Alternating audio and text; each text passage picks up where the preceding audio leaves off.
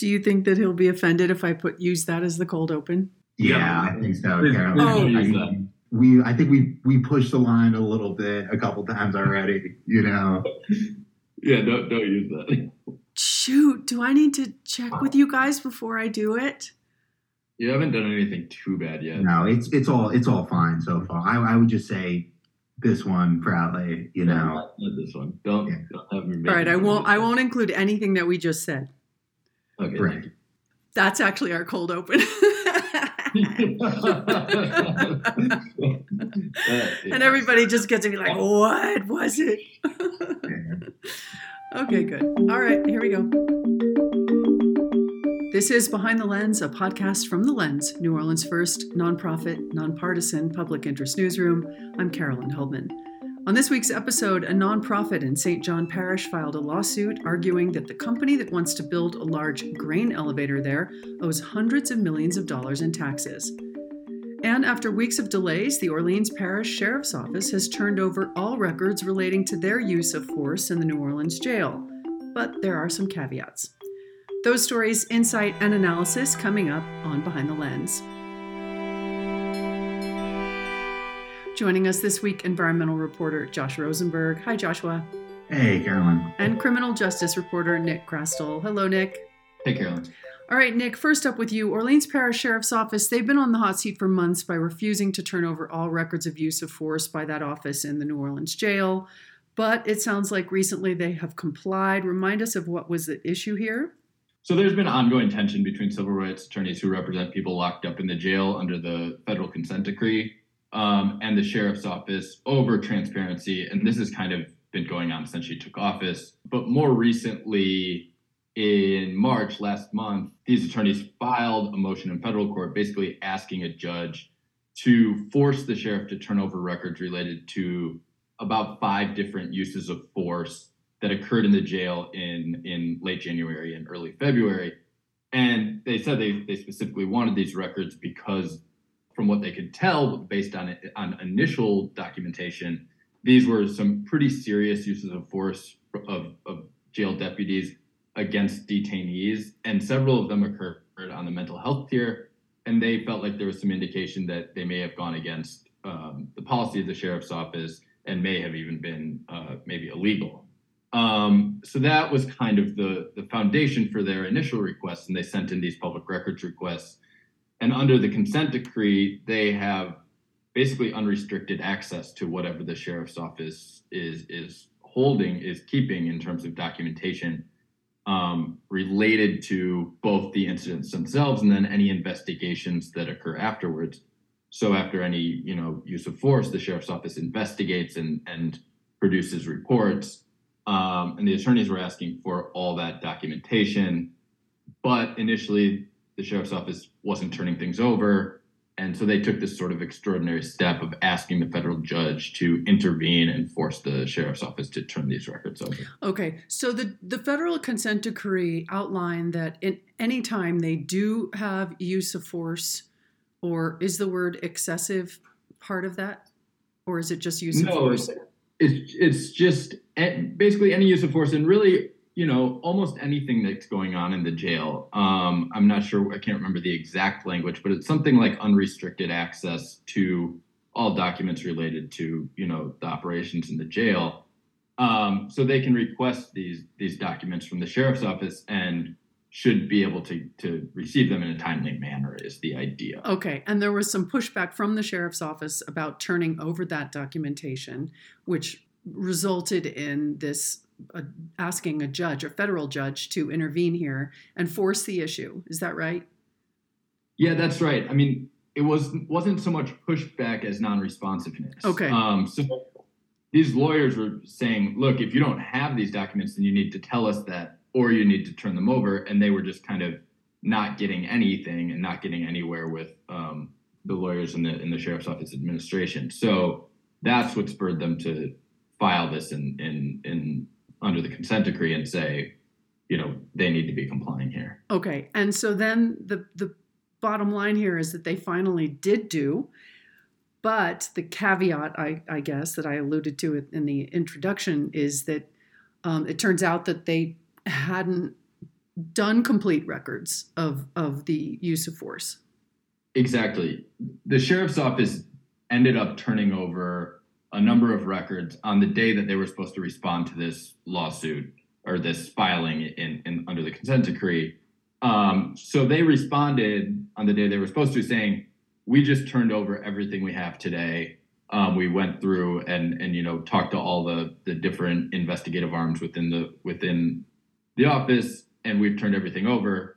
Um, and then a few days later, the civil rights attorneys responded in a, in their own filing saying, "We think they're right. We think they have turned over everything they have, but there's all sorts of stuff that they're required to be keeping that they haven't."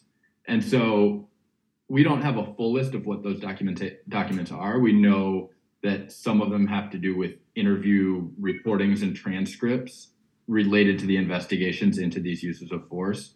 Um, those apparently were were missing, and there there is no clear indication of when those interviews took place or uh, exactly. I should say I should just leave it there when those interviews took place. Okay. So those are, I think, bring up a new set of concerns for for these attorneys, and right. I think we're going to kind of see how that plays out if if they feel like the sheriff's office isn't investigating sufficiently these uses of force that they've indicated seem problematic um, based on based on their initial kind of look at things, then that, like I said, that's going to cause its own issues. And or another interpretation would be willfully not complying by just ignoring that part of the ruling or that part of the decree saying that um, if we don't write it down, it we don't have to turn it over. Yeah, I think I mean I think there's a lot of questions about you know what is um, and, and have there have been these questions throughout kind of the course of this administration about whether what they're doing is intentional and um, obfuscating, and, or whether or not you know their new administration getting their getting you know settled, and some of these things just haven't been uh, how should I say this? Whether or not they don't have the the systems fully in place yet, where everyone's you know oper- operating the way they need to be. Right. Sure. Um, just some um, sloppy housekeeping. Right. And and kind of based on the information we have in these filings, it's it's hard to hard to say for sure. I will say that you know one of the things that the the sheriff said when she um, was elected was that within a year she was going to have kind of the infrastructure in place to come into compliance with the consent judgment. Um, not necessarily that they were going to be in full compliance, but she would kind of have um, the structures in place needed to get there. Mm haven't yet gotten a, a, monitor's report since she's been in office. Um, so we don't have a full understanding of kind of what the monitors, what the attorneys for people in, in the jail um, and, and, the U- United States Department of Justice think about what's going on in all the different um, categories of the consent judgment.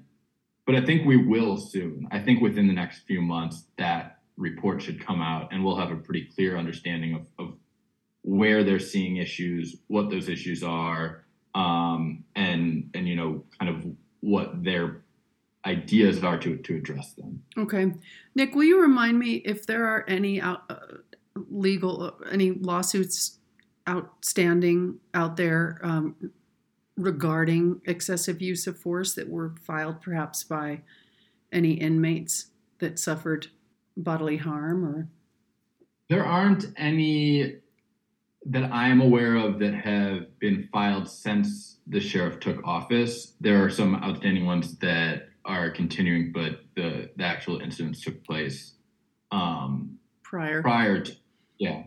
But you know, you'll remember there there've been several kind of high profile uh, instances. Um, there was a, a big protest not long after the sheriff took office where a number of detainees barricaded themselves in a housing pod. Right. Uh, and the sheriff, along with Department of Corrections officials, used force to to take that pod. And you know, kind of initially, the sheriff said no one was really seriously injured. Later, you know, uh, I spoke to several family members of, of detainees who were in the pod, and then detainees themselves who said they were shot with beanbag rounds, you know, suffered punctured lungs and broken ribs. Wasn't there an Um, eye injury?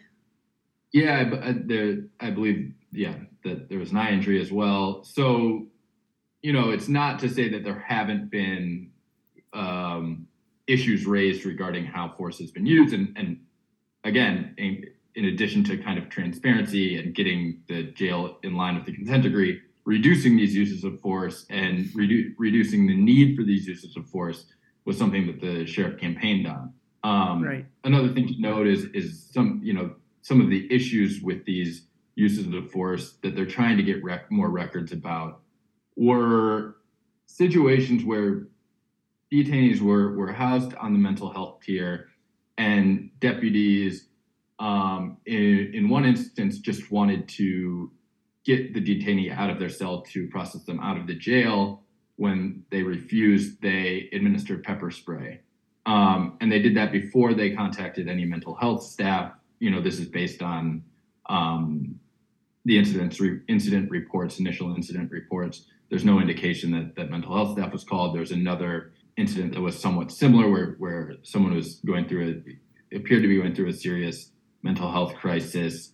They had a broomstick in their cell when when deputies, you know, went in to try and get it out. They pepper sprayed uh, uh, him, um, kind of dragged him out of the cell, used force, and um, it kind of turned into this bigger altercation. But there's no there there's no indication that there was an attempt to contact mental health staff beforehand, which which, which is department policy um, in those cases. Okay. All right, Nick, thank you.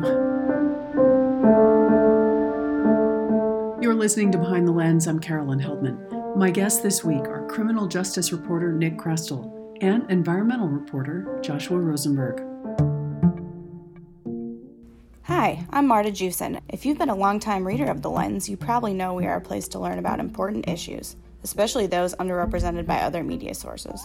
It's hard work, and it takes a dedicated staff who care about this community. Please make a tax-deductible contribution today to support our work at our website, thelensnola.org slash donate. Thank you.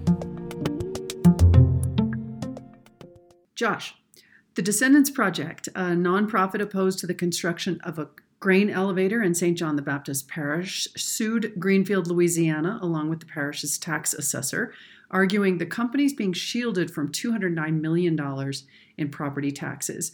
We've been talking a lot about this project lately, but remind everybody what this is.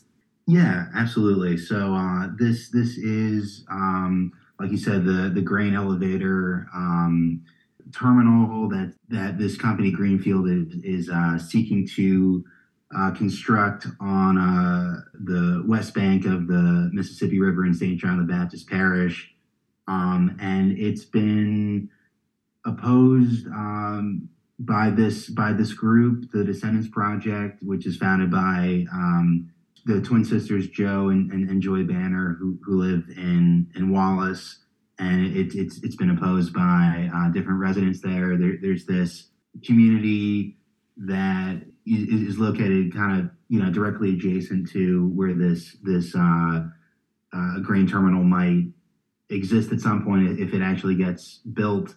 Um, and, and and yeah, it's it's it's been subject to litigation um, that's challenged the underlying uh, zoning ordinance that might allow for construction. It's uh, the subject of a um, review under the um, uh, National Historic Preservation Act, uh, Section 106 of, of, that act that the Army Corps of Engineers is conducting. And uh, it's, you know, as, as, as, as you mentioned here, it's also now the subject of this lawsuit that the Descend, uh, Descendants Project brought that's uh, focused on this uh, cooperative endeavor agreement that the uh, Port of South Louisiana and Greenfield entered into in uh, April of last year. That, according to this analysis by the, the group Together Louisiana, would shield um, Greenfield from uh, more than $200 million in, uh, in ad valorem or property taxes to which they'd otherwise be subject. The, the argument in, in this lawsuit is, is, that the tax assessor um, uh, for, for the parish, Lucien Gauff, must ignore that this cooperative endeavor agreement because the the agreement is not based on the actual circumstances here. The argument is that this is is a simulation, quote unquote simulation, or essentially a, a sham um, transfer of property that Greenfield has, you know, retained all the rights and responsibilities of ownership, and, and yet they're still benefiting from what's essentially a tax exemption and that is really you know improper and uh, and and unfair. And that that is the agreement that is referred to as the pilot, the payment in lieu of taxes. Exactly. Okay. Exactly right. Okay, so they're suing and saying that that money that if anyone buys a particular swath of land, they they need to pay taxes on it as a property owner, like we all do. But this organization entered into this cooperative endeavor agreement with the port that allowed them to subvert paying taxes through this payment in lieu of taxes. And the sisters and their attorneys are, are alleging that, that they're crying foul. They're saying that's not legal. Exactly. Okay. E- exactly. That, yes. That, Okay. That's that's right. So the the basis for this lawsuit and and suing, I found it really interesting that they're suing the assessor personally, um, who is seems to me to be stuck between a rock and a hard place. He's got his his job to do, and this purchase of this parcel came along with this rider or caveat or whatever it might be that says they don't have to pay taxes. So um, I kind of feel for this guy. to be honest, I'm like poor, this this guy. What does he do now? I, I can appreciate that, you know, and and they are uh, really forcing the issue here. I, I reached out to him for this article, and he said, you know, this, this is really, you know, in, in so many words, this is kind of above grade. Um, you know, there's there's um, precedent, legal precedent. It seems to me it would uh, seem to him that it would somehow be an overreach for him at this point to to say that yes, um, I'm I'm I'm going to ignore this uh, cooperative endeavor agreement and the payment in lieu of taxes structure and um, treat this property as taxable. I, I would need some kind of uh, ruling, right. you know, before I, I could I could do that. Send a tax bill. So they are they are in effect trying to cause that to happen by filing this this lawsuit. Yeah, and that's and it's filed in in which court? Uh, it's it's a um, state court. Uh, it is specifically the 40th Judicial Court of St. John the Baptist Parish. Okay. And so everyone has to now sit and wait for that ruling. hmm But just just for some context uh, here as, as well, that might be interesting uh, is is that under the terms of the cooperative endeavor agreement, Greenfield was supposed to have paid an initial four million dollar payment Yeah. at the end of last year, al- along with uh, the first installment of an, an administrative fee that would be due to the port, and they missed that payment Right. that we covered before. Um, so you know that's uh, and, and and the port kind of you know gave its uh, seal of approval for that, if if, if you will, um, and extended that deadline in, until the end of this year. So no money has has changed hands yet, as far as I know, or at, at least um, at the time of of that uh, reporting that that we previously did. So that's you know it's interesting. Um, uh, you know, for the, for the sake of context, perhaps, but I I can't say with any certainty like how quickly this specific uh, lawsuit might take.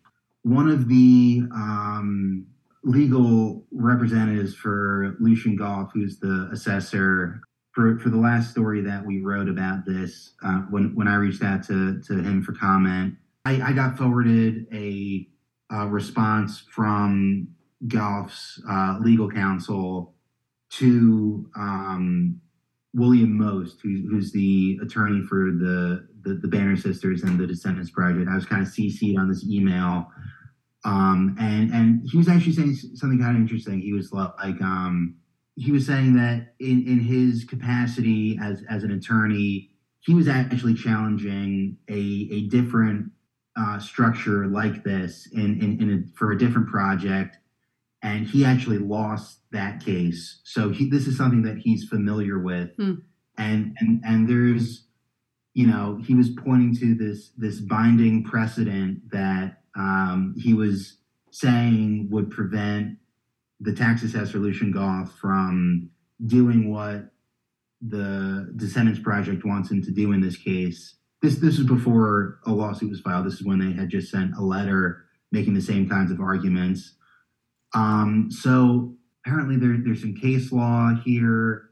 Um, and yeah, this this is something that's that's come up before because it, it is an interesting question, I think, about what what is the definition of, of ownership in this case or in a in a similar case when um, a company has certain rights that you know you would associate with any other owner of, of property Right. but at the same time, you know, there's this tax exemption component to it, and you know, it seems to be kind of a, a fine line, maybe. I mean, to put it generously, Right. Um, Some of the some of the most of the rights and a couple of not the responsibilities that are attached with those rights. right.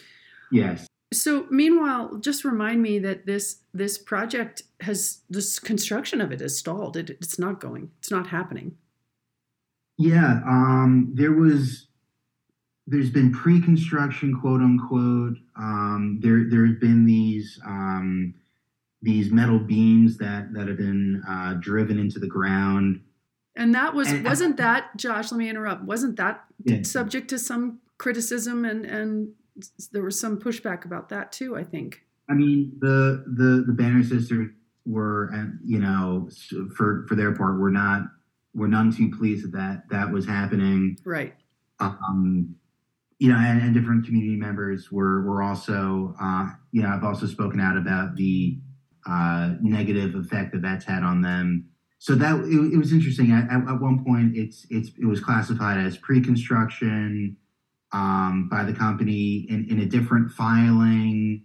Uh, it was classified as outright construction, but I mean I- that's kind of a, a tangent, perhaps. Al- Although it does have different implications. Um, but yes, uh, at, at this point, uh, construction is is is not really underway, um, and and and that's the, going back to um, the the fact that this company missed this initial payment Right. uh, was that was the reason that the the CEO of the port, Paul Matthews, gave for for why it might be necessary to e- ex- extend this kind of grace and, and extend the deadline because it's it's been subject to quote uh, environmental opposition unquote. Yeah, Okay. All right, Josh. Well, thanks for covering it. absolutely. Okay. Thanks, All right. Bye. Sounds good. Thank you. Bye, guys. This is Behind the Lens, a podcast from The Lens, New Orleans' first nonprofit, nonpartisan public interest newsroom. I'm Carolyn Heldman. Thanks to our guest this week, criminal justice reporter Nick Chrastil and environmental reporter Joshua Rosenberg. You can read all the week's other news plus opinions at our website, thelensnola.org. Thanks for listening.